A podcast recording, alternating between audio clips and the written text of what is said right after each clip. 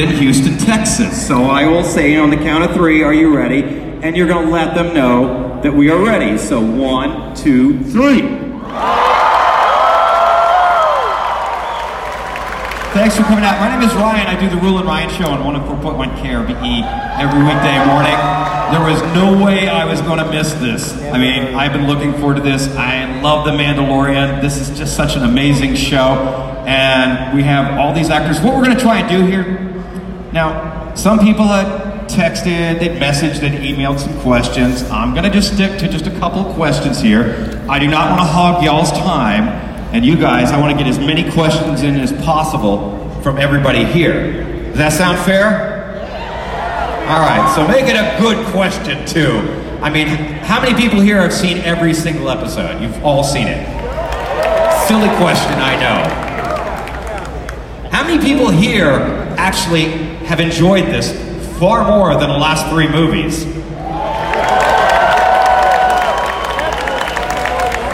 It's amazing, isn't it? It's just such a wonderful show, and the actors that we have coming up on stage right now, I'm gonna bring them up in really no particular order. I just gotta check and see if our cast is ready.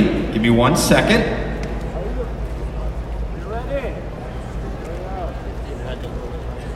Okay. So I'm going to try not to fangirl out too much because each one of these amazing stars I'm a huge fan of and all their work. First, I'd like to introduce you to somebody I grew up with watching the Rocky series. Amazing actor. Handles action, comedy, you name it. And I also remember him from such comedic roles as Arrested Development. But one of my favorites has got to be Happy Gilmore. Our very own Chubbs. Please welcome Mr. Carl Weathers. And Carl, I just mentioned that you were in Happy Gilmore. Happy Gilmore, I gotta give you a hand.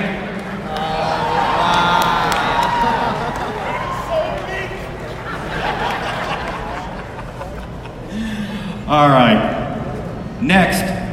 How many people watched Battlestar Galactica?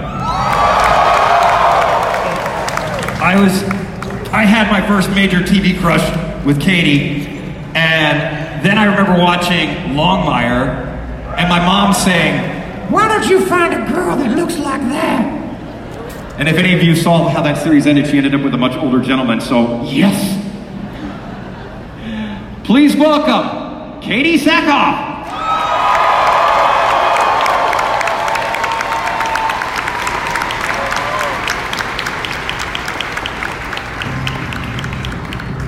And, of course, how many people grew up watching Mulan?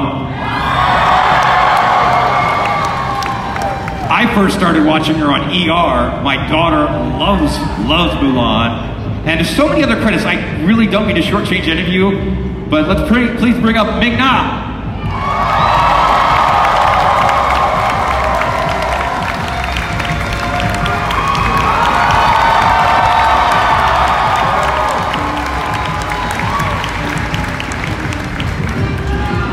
Of course, I love Breaking Bad. If you've ever listened to the show, I think Gus was my favorite character of all time on that show, and of course he's on Better Call Saul. You know him from so many different shows, including, let's see, what else is he on? The Godfather of Harlem. I love all the work that he's on. Please, welcome Giancarlo Esposito.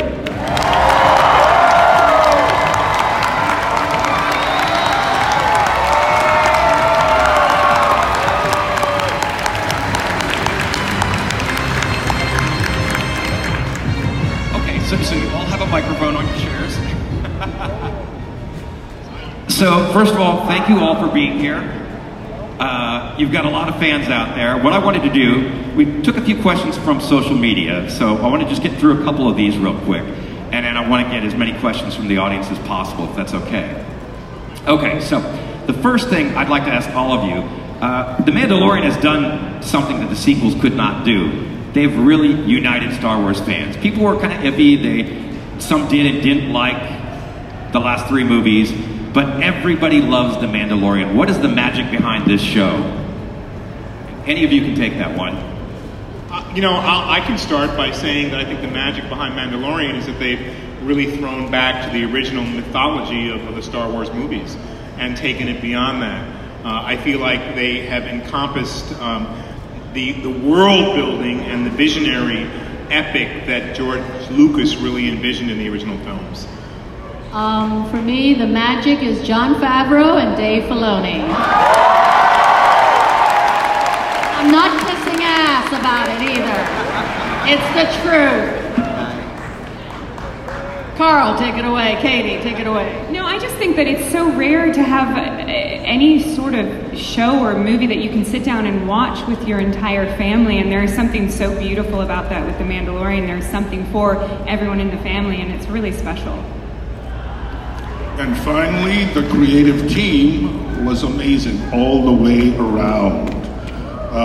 For any of us who were there from sort of the beginning of it, to see the artwork and to get some idea of where they wanted to go with this. But finally,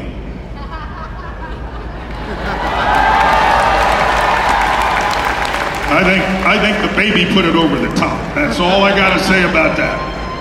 Well, you talk about the creative team, but you were part of it. You directed an episode. What was your experience doing that? Several. You know, that's a real huge compliment, but in truth, as a director in television, and that's a form of television, you know, you're really a guest that people invite into their home, because that team is already there before you walk in the door. So what you go in and do is try to not dirty things up and pick up your napkin when you finish the meal, and not burn anything or crash anything, so that when you walk away, nobody has the statement that, my God, that guy was a terror. Let's never see him again, you know? So I appreciate that compliment, but man, they were so together before I ever walked into the door. Now, this is for the ladies here. Mandalorian's done a fantastic job of showcasing females over the age of 30. Very empowering. How does it feel for both of you? I mean, to be like such powerful characters on such an amazing show. Oh, I mean, it's so wonderful to have that opportunity. You know, I've been fortunate to have had many opportunities to play strong female characters, and it's always a perk and a plus when those characters help to inspire or, you know, connect with the audience and empower the women and the men, you know, to respect the women. And one of my favorite scenes were when we were a band of women going in on a mission together, you know, Bo-Katan, played by Katie here, the lovely, beautiful Katie. And, you know, we had Gina, and then we had Mercedes. And it wasn't about women going in to do something. It was just about warriors and, you know, characters that had the skills going in. And it was one of my favorite scenes. No, I agree. You know, when I was growing up, I say this all the time, that when I was a kid and watching film, I wanted to be Bruce Willis and save the Nakatomi building, because there were so few female, like, action stars and heroines to sort of, like, look up to. You know, we had Linda Hamilton and Sigourney Weaver and Lucy Lawless, but we really didn't have a ton of them. And over the years, as I've been acting, there's just such an abundance of strong women now with representation, and these are just two of many that exist now, which is great. Can I just add one thing? Because I always find this conversation so fascinating. I was there when they were shooting the Nakatomi building. Okay? The Nakatomi building wasn't complete yet, and it was on the back lot of what used to be 20th Century Fox, which is no more. But that was one of the most remarkable things, because helicopters and the vehicles and the cops and things blowing up in the middle of Beverly Hills? I don't think so. But there it was. So It's just amazing that you bring that up and you say, when I was a kid, I'm thinking, oh boy, that really ages me. Oh thank you so much, Katie, thank you. All right. You were there when it was being built? Yes, yes. Now I've got to ask you, are we going to see your character in season 3? Well, you know, I do hope so, and I do believe so, and if it's up to me, of course you will. I don't think we cannot see a quote-unquote villain like Moff Gideon. Somewhere in my brain, he's out to reunite and bring back this particular part of this universe to some kind of order. So whether they want me back or not, I'm coming back. I'm coming back. That's good. And then can I say that this job, not only because it was a dream job, but to be on set with these people who I have been geeking and been a fan of for so many years, you don't know what a treat it was to not only get to work with Gus, you know, Starbuck, with it's just like it goes on, it just goes on and on. Your and, credits are so huge. Right, yeah. but you know, but then to find out that they're such amazing human beings. So I don't know why I started saying that, but it's just, you got me all excited about you coming back. Oh, well, thank you. Yeah, I certainly get excited about working with all of you because the feeling on the set, it feels like such a family. And I can remember years ago, the first time meeting Mr. Carl Weathers, that I went, I cannot believe I'm in this gentleman's presence. And to be finally working together with you, Carl, is just an amazing, has been an amazing experience, both as an actor and as a director. Well, wait, here's the crazy part. Before we came out here, and this is God's truth, I was looking at the group out here who were doing the lightsaber work and all that stuff, and I said to Giancarlo, yeah, they were, I gotta give them a hand. Yes, indeed. They were good, they were good. But I said to Giancarlo, just as I was watching, and I said, you know, I mean, we see the episodes and we're involved in putting them together, and then you see them when they're broadcast, and then all of a sudden, it doesn't have the same magic. And then you watch these people come out here and do what they did, it got my juices flowing. It really did, because they looked so good and they were so committed, and it just takes you back to the first time you were on stage or wherever you were when you were doing that stuff. So, I mean, I applaud them. I applaud the group that put this together. It's just wonderful. That is awesome. I wanted to ask all of you what it was like, because that whole Mark Hamill showing up at the end, that was the jaw-drop moment of the century for Star Wars fans. So, A, it had to be hard to keep that under wraps, but B, what was it like? Can any of you explain what it was like filming? Because was he actually on the set filming, or did he have a body double and they CGI'd his face in? Yeah, okay, so I think it was a combination of all of the above, and blended so beautifully together in terms of the technology they used to do that, and it looked so original and truthful and honest that in seeing it, that was a moment for me where my mouth dropped. Because if you are a Star Wars fan, it just takes you back to the first time you ever saw him. So I think it was beautifully, beautifully done. I wasn't on the set when that particular piece was being shot, so I was able to be a fan and an audience member when I saw it, to just go, oh my goodness, how did they do that?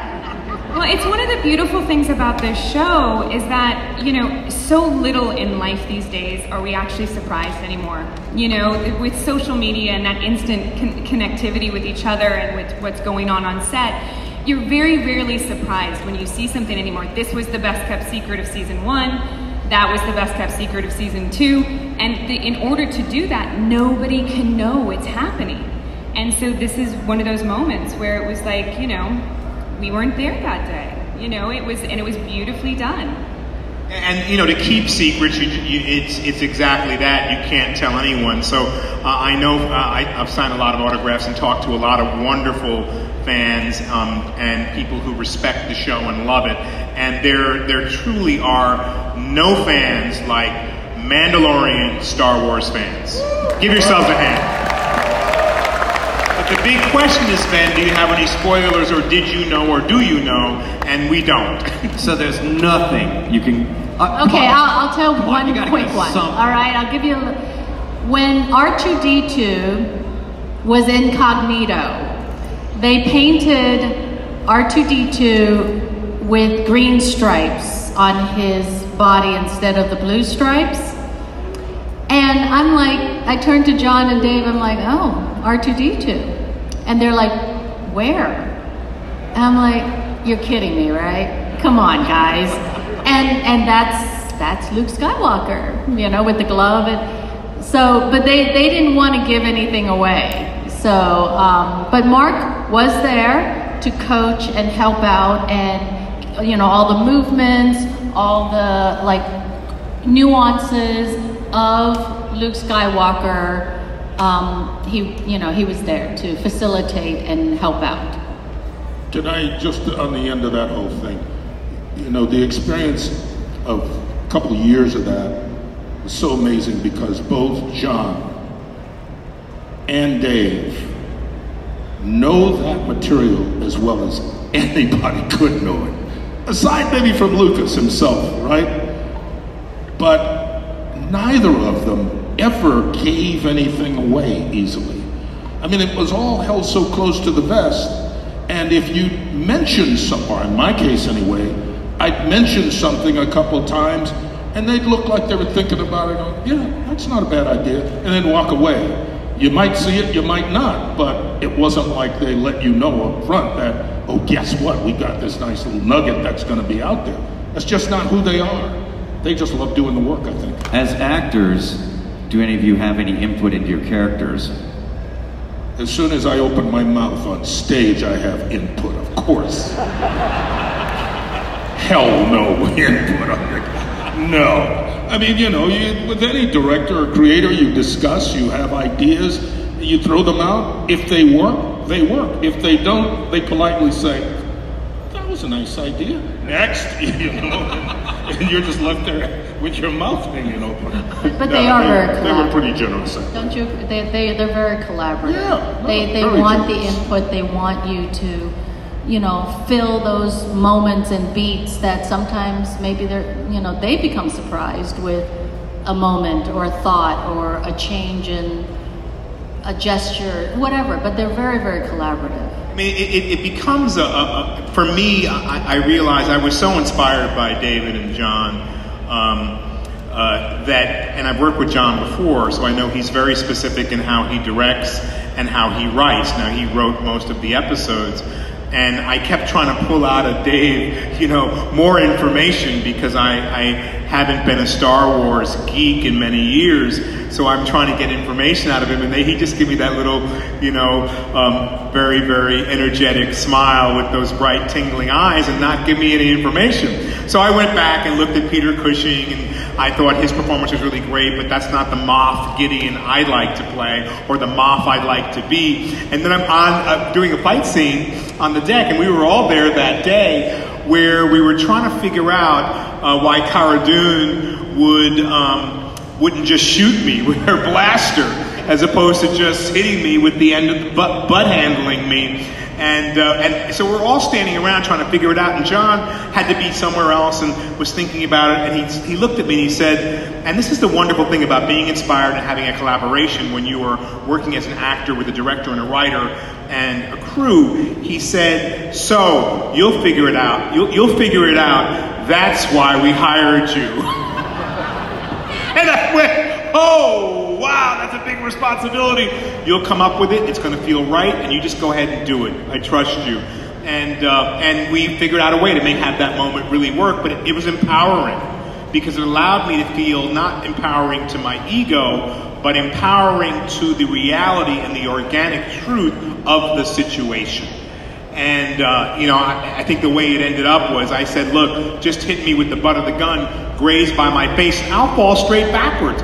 And everyone went, you can do that? I went, of course. And they went, well, let's go get a pad. I said, just do it, without a pad or anything. So you did it, you did. And I just went, bam. And they went, oh, I guess you can do it. Okay. So it's always great when you're trusted to be if you're able to be in that truth of the moment that they have already distinguished as being what they want, they always appreciate that. What was each one of you, your favorite scene to shoot so far in Mandalorian? That one takes the cake, and credit to Peyton Reed, who directed it, because there was so much that was involved, so many characters all in a room, the tension, the build up, that big surprise, and boy, he delivered. You know, he really did. Peyton's a very talented director and very patient. He listens. But I'd say for me, that was probably the most complicated scene. It was so complicated. It was so complicated because you remember there was at one point where Bo gets shot, and I kept thinking, she's a warrior. Like, how does she not see the gun on the ground? Like, this is, you know, and I remember I was like, you guys, I don't think that she would get shot. Like, this, she'd have to not see this gun. And so Giancarlo and I, we ended up... I was dying to shoot you, too. But you managed to hide the gun with the cape. So then use of the cape. It helped me because then I was like, okay, maybe it's viable now that she wouldn't actually, you know, see this. But I remember that day, it was just crazy. I mean, at one point I tripped over a stormtrooper. I flew like 10 feet. I landed on my breast armor and I was like, it works.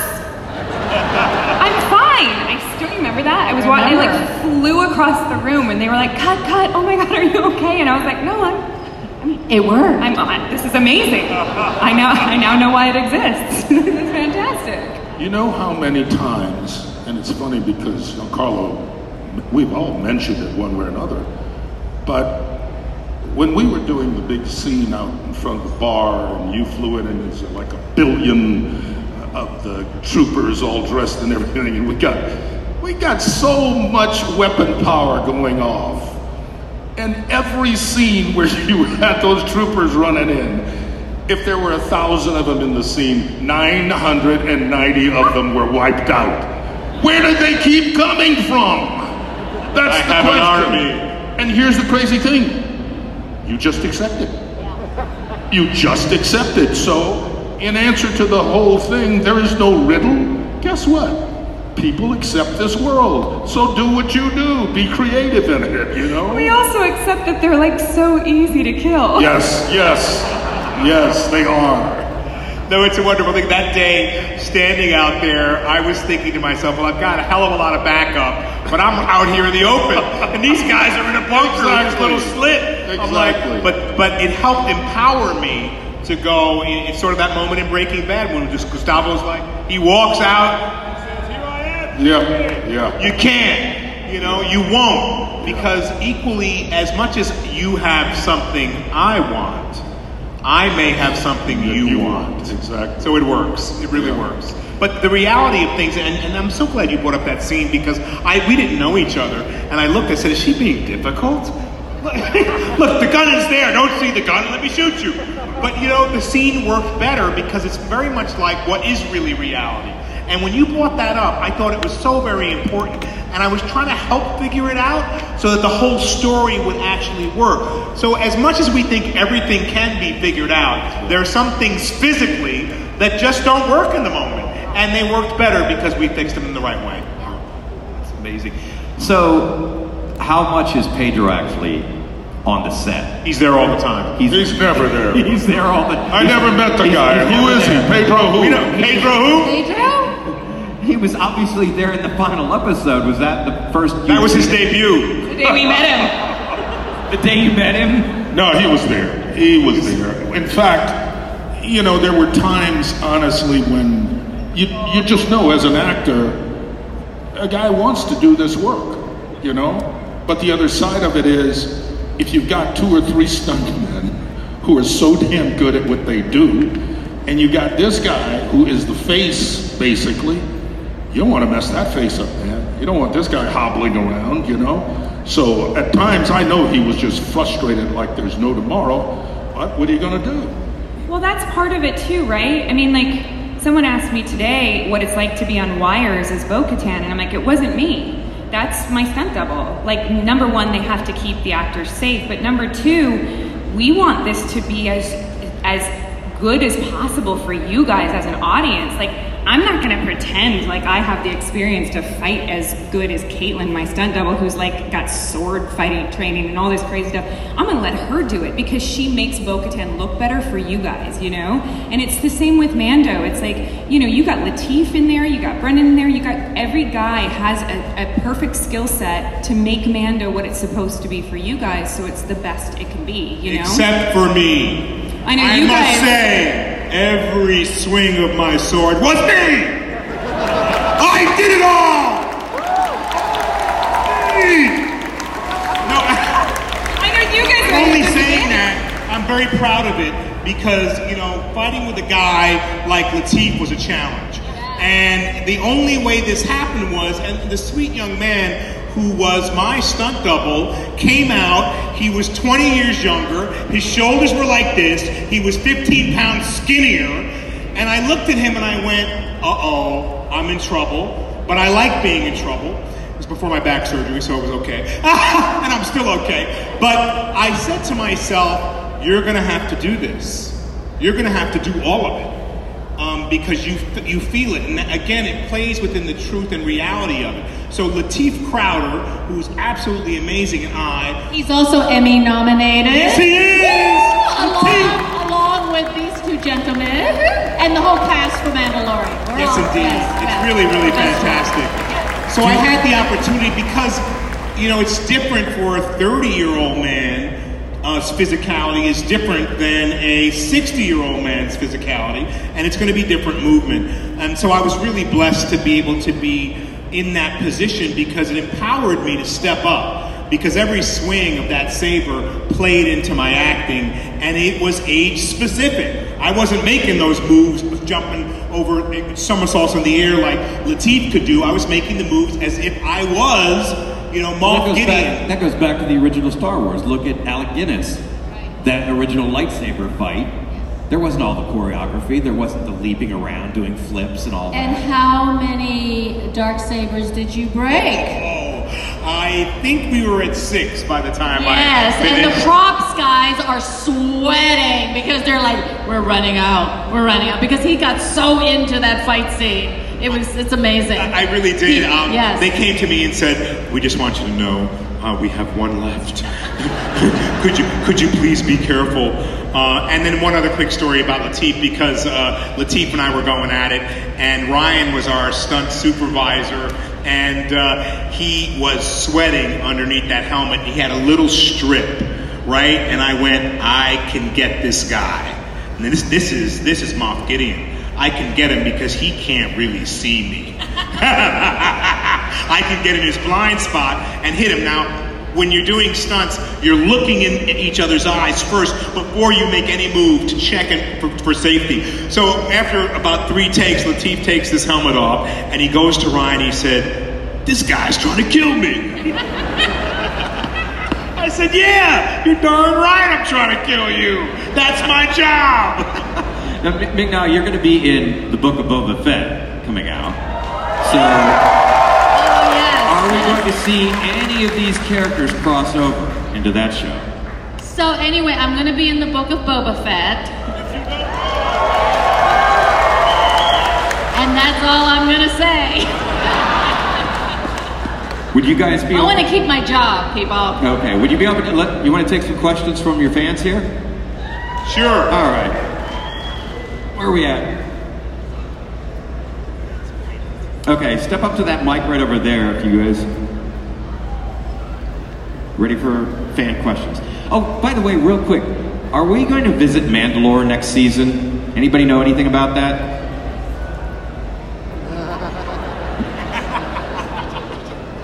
Did you ask a question?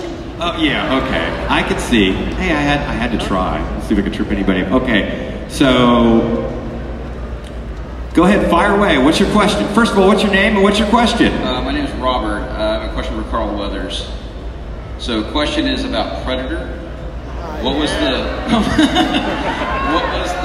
production like? I heard it was pretty bad. No. He wants you to trash talk the production of Predator. No. I heard it was like terrible. You didn't know what was going to happen at the end of it.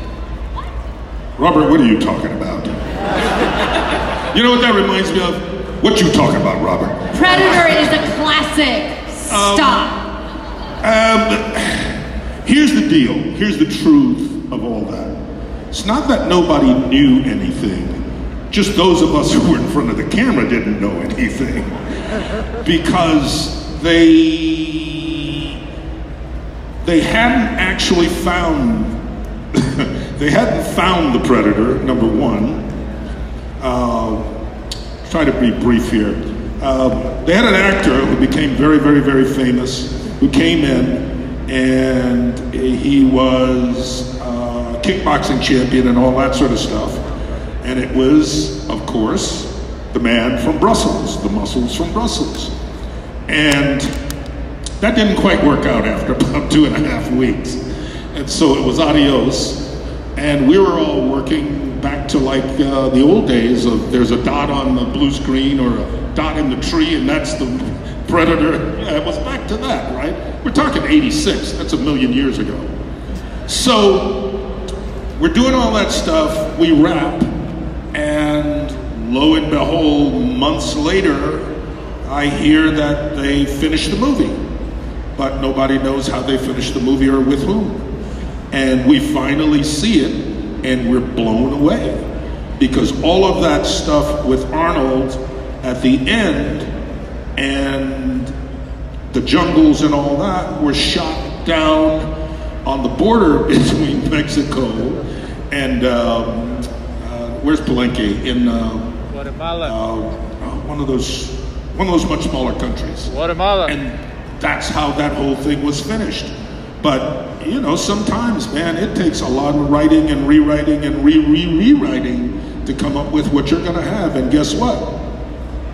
God was looking down on us because it turned out great. So that's the story.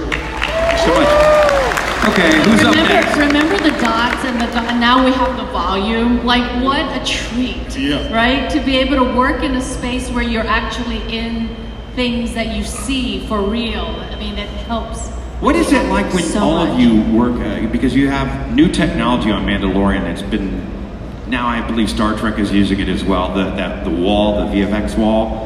What is that like? What does that feel like? I mean, does it feel like you're really there on set? Or, I mean, like really in the moment? Or? It gives you a sense of place, as opposed to being just, I did Cotton Club years ago, and like you're a green screen. You're in a green screen with nothing projected on it, so they can put everything behind you or around you. Being in the volume, you can create the picture. The picture and the world moves in all, the sky moves in all these different directions, so you can feel like you're actually in the ship moving, so that your eyes then, your experience, it becomes experiential, it's real. So then what the audience is seeing through your eyes is what's really happening, even though it's not there. So, you know, for example, when I was on the top of my TIE Fighter, I had to climb up a scaffold, climb up a ladder, and then be on the TIE Fighter. So I'm like 35, 40 feet in the air. And to look out into nothing would have been really weird. But with the volume, I'm looking out into the sky, seeing a ship go away, seeing the smoke from where I crashed and eventually ended up. It makes it much more realistic and active and alive. I got seasick standing on the top of the Razor Crest when we had to stand up there and we're like plotting how we're gonna get on the Gozanti freighter, and I'm up there and all of a sudden they were like, I was like, oh, this is why we're strapped in. Because we had like safety cords on, and I was like, there's mats everywhere. I was like, oh my God, I have to hold on to something. This is crazy. And it was just the water moving on the volume. It just, it looks so amazing to watch it. I mean, just the way it's filmed, it's so amazing. Sense around experience. It's amazing. All right, so, hi, what's your name and what is your question?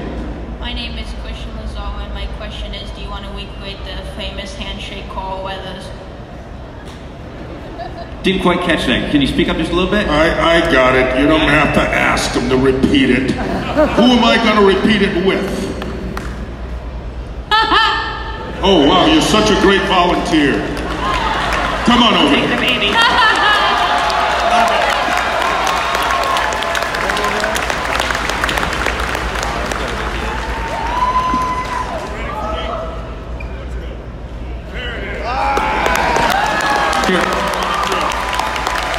Carl, give him this.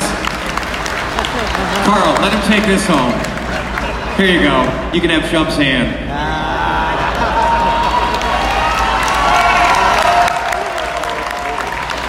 Okay. Hi, what's your name and what's your question? My name is Lucas, and my question was for all the cast, and I wanted to ask what were kind of the struggles and maybe the research you had to go through to learn to adapt characters like Bo-Katan for Katie and to be bounty hunters and to be like an Imperial agent. How did you have to research other parts of Star Wars and put your own spin on it? So I honestly thought going in that I was at an advantage because I had all this backstory that I had already, participated in. And so I didn't do a lot of the backstory that I would normally do as an actor because I'd already played her for 10 years. I knew how she talked. I knew visually what she looked like, you know what I mean? And I got there on the day, and the first time I put my suit on and stepped out on set, and I looked at Dave and John and went, I don't know how she walks. I don't know how she moves. I've never actually moved as her before. Like, when I dream as her, she looks animated. And all of a sudden, I was like, oh my gosh, what do I do? And thank God that it was Bryce Dallas Howard directing, and she was so sensitive and like kind to the fact that I was so insecure that I hadn't done my homework, that we sat there and in the scene with Baby, and John was there, and he just kept spitting things out at me. Try it this way this time, try it this way this time. We must have done like 30 takes to find who she was and how she moved, because Katie moves a lot and Bo-Katan is very still. And the hardest thing for me to do was not move my face because I move a lot. It's a fault of mine. And so it was really hard. But anyway, we did find her, and it was amazing, and thank God we did. So. For me,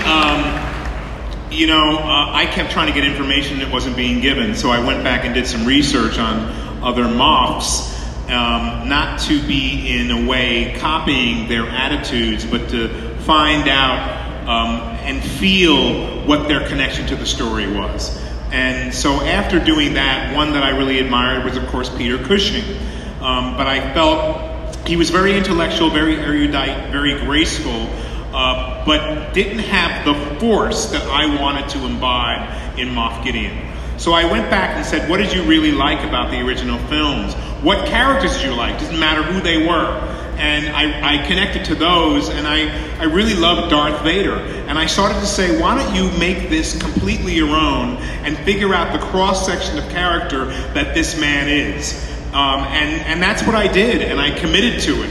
Not knowing whether it was right or wrong, but bringing that in with that kind of commitment and attitude really helped me. Because I wanted to be a guy who could not only delegate authority, but could fly a TIE Fighter, that could use a Darksaber, that had all of these talents because he knows everything about everyone and everything, and we don't know how. And I thought that mystery was intriguing to me, and that's how I progressed forward. Definitely. Well, for me, it was easy. Fennec had a great name for Fennec the Fox. So that was my first initial inspiration. And then when I put on her costume, which had already been designed and created, it just was very easy to kind of figure out what the bounty hunter and a fox would do, being very stealth. And that's what created the whole hairdo. It created, me and Maria. We worked on designing the hairdo to sort of mimic the fox's tail, the fox's ears, and just went from there. It became very organic in creating her. Because I'm the antithesis of who she is, so. Because, I'm not very scary or... I beg to differ. You know what's really fascinating about this, what you don't know, is what I find fascinating about it is I don't get a chance to sit and listen to a lot of other actors talk about whatever their process is and how they come to what they come to. But what's brilliant about this for me is it began talking about empowering women. And you mentioned the idea of the woman director that we had, who was phenomenal, right? Who's also a fine actress in her own right, comes from a family of actors. But without someone like Favreau giving her the shot in The Mandalorian, there's a good chance we would never have had her involved in this project. And if you go through the list of all the people in production and the number of women in production, you would be blown away. It's so many more than what's usually there. So, yeah. You need to get Deborah Chow, a wonderful director. It goes on and on and on. Our first AD, yeah. Kim Richards. Yes, yes, yes. So what you find, and I can tell you this as an actor of color, who's been at this for nearly 50 years now as a professional. One and a half more years will be 50, right? It's amazing. Thank you, thank you. But the reason I bring it up is because when I walk onto a set now, or when I walk into a professional setting, and there are all these people there, one of the first things I notice or don't notice is how many people of color. And not just black folks. There are Indians, there are Asians, there are people from South America, there are people from Africa. There are all kinds of people around the world who are more than qualified, who are exceptionally talented. And the question is, where the hell are they? Why aren't they on the set? You know, I mean, it's a really serious question. And it only begs one thing ultimately. Look at how much talent is being wasted. We are the beneficiaries of that talent. Why are we so damn stupid? We should be working our butts off to get more and more and more of them in the process. Because look at the product that's coming out as a result. It's just better and better. It's richer and richer. You're so much more informed. So, you know, if you really want to do something, I appreciate the applause. A card costs almost nothing. The stamp costs more than the card does. But just send it to these studios and say, hey, you know, on my favorite movie, how many people of color were on it? How many women were on it? Because let's do something about it if they're not there. But anyway, that's yeah, and we should also, you know, we should also be thankful to the production that we are in. Yes. That has incorporated, yes, you know, this colorblind attitude, because Favreau has really been the one to forward that. And we walk onto our set, we get a world view, and that world view incorporates all of you, yes, and all of us. Yes. Hopefully, more people will follow y'all's lead. Yes. Yes. It'll open up some eyes. I'd like to try and get one more question. And hi, what's your name? Next person. Oh, sorry, guys. We just went on and on and on here, and you're sitting on the floor. Yeah, sorry. Hi, what's your name and what's your question? Hi, my name is Lauren, and I was just curious what your favorite time on set was for The Whole Mandalorian, or maybe what your favorite Dave Filoni moment was. Lauren, can you speak into the mic? Yeah, we can't hear you very well. Come over here. Come here. Come here. Come here. Come here. No, that. Grab my mic. Oh no. That was so much better. All right. Loud and proud. Loud and proud. Hi, my name is Lauren, and I was just curious what your favorite moment or time was on The Mandalorian set. I can tell mine. I mean, I really had to pinch myself because I felt like I'd really arrived. I've been acting for a long, long time. But to act with technology and incorporate that seamlessly into my performance was a challenge. But to be able to enter this world, I've arrived on a different level, in a different capacity. My favorite moment was really being on top of that TIE Fighter and, coming out of the TIE Fighter, climbing to the top of it to look for who shot me down. That to me was an iconic moment that I will live in my heart for the rest of my life. So I'm up there reveling in my moment, and Taika Waititi is down directing. And he asked me to come down for a minute. And so I climb all the way down, and he says, "Can I see that?" And I give him the lightsaber, and he's holding it, and he's holding the saber in his hand, and he's like moving his feet around, right? And I went, "Taika, what are you doing?" He said, "Well, I just want to make sure you look powerful." I said, "Well, I feel pretty powerful up there." "Well, is it left foot forward or right foot forward? Are they both even or what?" And I'm like, if they're looking at my feet, they ain't looking at my face, baby. But that was one of my favorite moments ever, because it was such a wonderful thing to see a director incorporate. Obviously, my acting was perfect. He was wondering whether my physicality was perfect or not, and I got it. It's a huge wide shot. It meant everything to have that strong stance. So I went back up on the top of the TIE Fighter, and I took a couple. I just mimicked him, and I started to play around, and I could hear this laughter behind the monitor, and because I was playing around. I said, "Should I tap dance now? Maybe do a little time step, But and it cracked him up a great deal. But when I saw it, I knew what he meant. It was the outline of me. It was the physicality of that strong stance. So much of what we do as actors is partly remembering the lines and imbibing the character, but the other part, acting, is physical. And so after I did my fight scene with Latif, I realized that's everything. The guy is empowered, but his physicality allows us to know that he can do anything. And so that was one of my favorite moments ever. That's amazing. And now that's become my favorite moment ever. For me, it was the first time I was in the volume, and it was dark. I didn't know what the volume was. And I just said, wow, this is like high school, black box theater. It was like a piece of rock, some sand, and that was it. And then when they turned on that volume and it was the binary sun setting, I freaked out, because that was my favorite moment in Star Wars. Luke Skywalker looking at the binary sunset, thinking about his life, if he will ever fulfill his dreams. And I immediately told our first AD, Kim, I don't care what the rules are. I need a picture of this. I need a picture of me with one knee up, looking at the binary sunset as Fennec, because that was my favorite moment in the world, and my dream had come true. I was on Tatooine.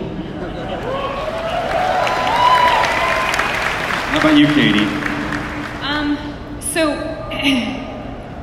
my dad gave me my love of film. My dad gave me my love of science fiction. One of the first movies my dad let me watch was Predator.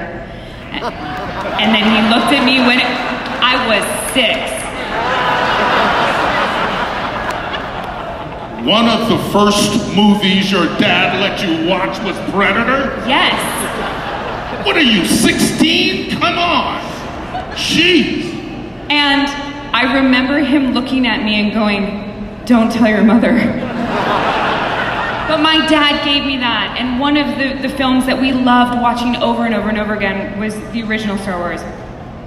And so I went to set, as a guest star on someone else's show, you don't want to make waves, right? And there's no one on set, no cameras on set, no nothing. And I went to them and I said, "You guys, can I bring my dad to set? Please let me bring my dad to set." And they not only approved my dad, but they approved my fiance. And they both came to set, and my dad came on the bridge when we were doing the scenes at the very end. And the look on, I'm gonna cry, the look on my dad's face was so excited, because he was like, I think that for the first time he looked at me and my career and went, oh my God. And he could see the child in me. And it was such a beautiful moment for me with my dad, that I was just forever, I will forever see my dad's face when he was sitting and pretending like he was playing with the computers. It was amazing, amazing. And to be able to give that to my dad was like one of the coolest things of my entire life. It was wonderful. Wow. I mean, there's another example of listening to other actors talk about their experience, and I think I had some pretty great experiences on these different sets, but they're usually tied to watching other people do what they do. You know, Giancarlo talking about the whole deal out there and coming up and standing on top of the TIE Fighter and all that, and it's just this monster of a man who comes out and does that, you know? And Ming, I saw her with the lightsaber doing her thing, and I'm thinking, holy shit, this is going to be badass, you know? And for me, there were so many moments that after all the years of doing this thing, telling these lies in front of the camera and getting people to believe them, I mean, really, you know, that's what we do. We lie for a living. But the crazy thing is when you're standing there and you're doing something and you yourself know it's a lie and you don't want to break the illusion because there's so much going on and you're nervous as hell and you don't really know the lines as well as you'd like to, and the other people are fumbling and falling over and not hitting the marks and this and that. And still, there's something about it that is so exciting, that's so invigorating, and so scary real at the same time, that all you can do is smile inside and hope they don't catch the lie, you know? Because it's for you so obvious, and like the thing with Taika, right, in the feet, that's so Taika. That is so him. If anybody doesn't know who he is, go look him up, because he is really a brilliant filmmaker, and actor, of course. But you know, when you have examples like that, everything else is second best. I mean, it really is. I just wanted to, I know we're going over, but I just wanted to let you know, first of all, every one of you in different performances have just taken me away and taken so many people away. Y'all, do you realize that you provide escapism for people, that you've changed people's lives? Some people are having the worst day of their life, and they're watching you on screen, and you're captivating them. And you've taken them away from that for a few moments. Have any of you had that brought to your attention where you met like maybe a fan or somebody where you made a real impact in their life? Yeah, I met a gentleman today who came to me and said he was at a Comic-Con I was at, and I spoke about being empowered, and I spoke about the hard times, some of the hard times I had in my life, and how that made me stronger and allowed me to dream the big dream that I dream. He came through my line a little while ago, and he said he was having a really, I didn't know it then, a really rough time in his life in those moments, and that advice really helped him through the most difficult year of his life. And that's very personal, and I hope I'm not outing him or myself by saying this. I think what we do is a dream come true. And what you as fans need to know is that we're very much like you. We pursue a dream that we've always dreamed, to do something real for a purpose, whether it be true or not. We try to find the truthful and organic moment and relevance in those moments. But for me, I'm a big kid. And for me to do and have the ability to affect so many people through the characters I play without having to bring my own personal rhetoric to it allows me to realize that I chose the right choice. I love what I do. I'm committed to it. Each time I get out there, I'm nervous. I'm shy, I'm frightened, I don't know my lines as well as I thought I wanted to. I'm rocked by the fact that I can't control the scene because other actors are involved, and I have to listen and pay attention and react and act in the moment of that truth. I am in heaven to know that anything that I would do on screen would bring value, whether it be escapist value, escapism, or whether it be a dream come true for someone to follow what I do because they love it, is a beautiful gift. So no matter what you do in your life, If you choose your attitude each day properly as what's coming from you, and you don't lie when someone says, how are you? Armin Mueller-Stahl, a great actor, 91 years old right now. I did Night on Earth with him.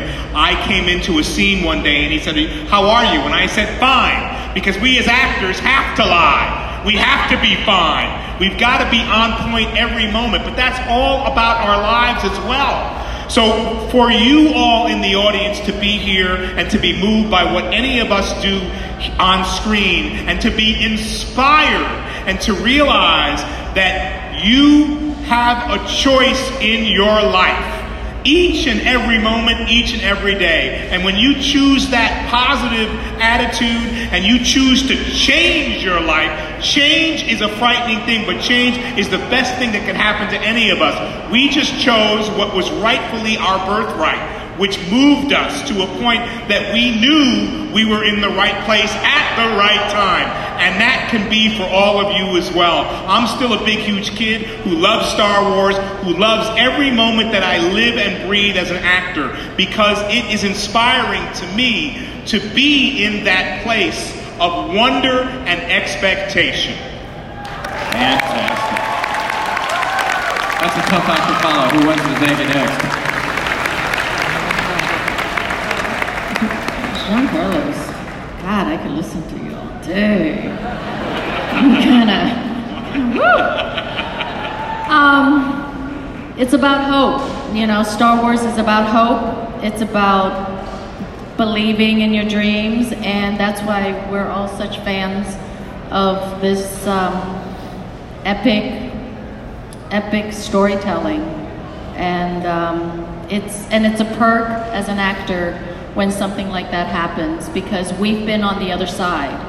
You know, where we've been inspired by other actors and by other stories, and Star Wars definitely has inspired. You know, I mean, I still pray to God, Buddha, and the Force, you know, every time I get on a plane. So it is, you know, it's if it's happening to us up here, it can happen to any of you down there. It's about hope. It's about believing in hope.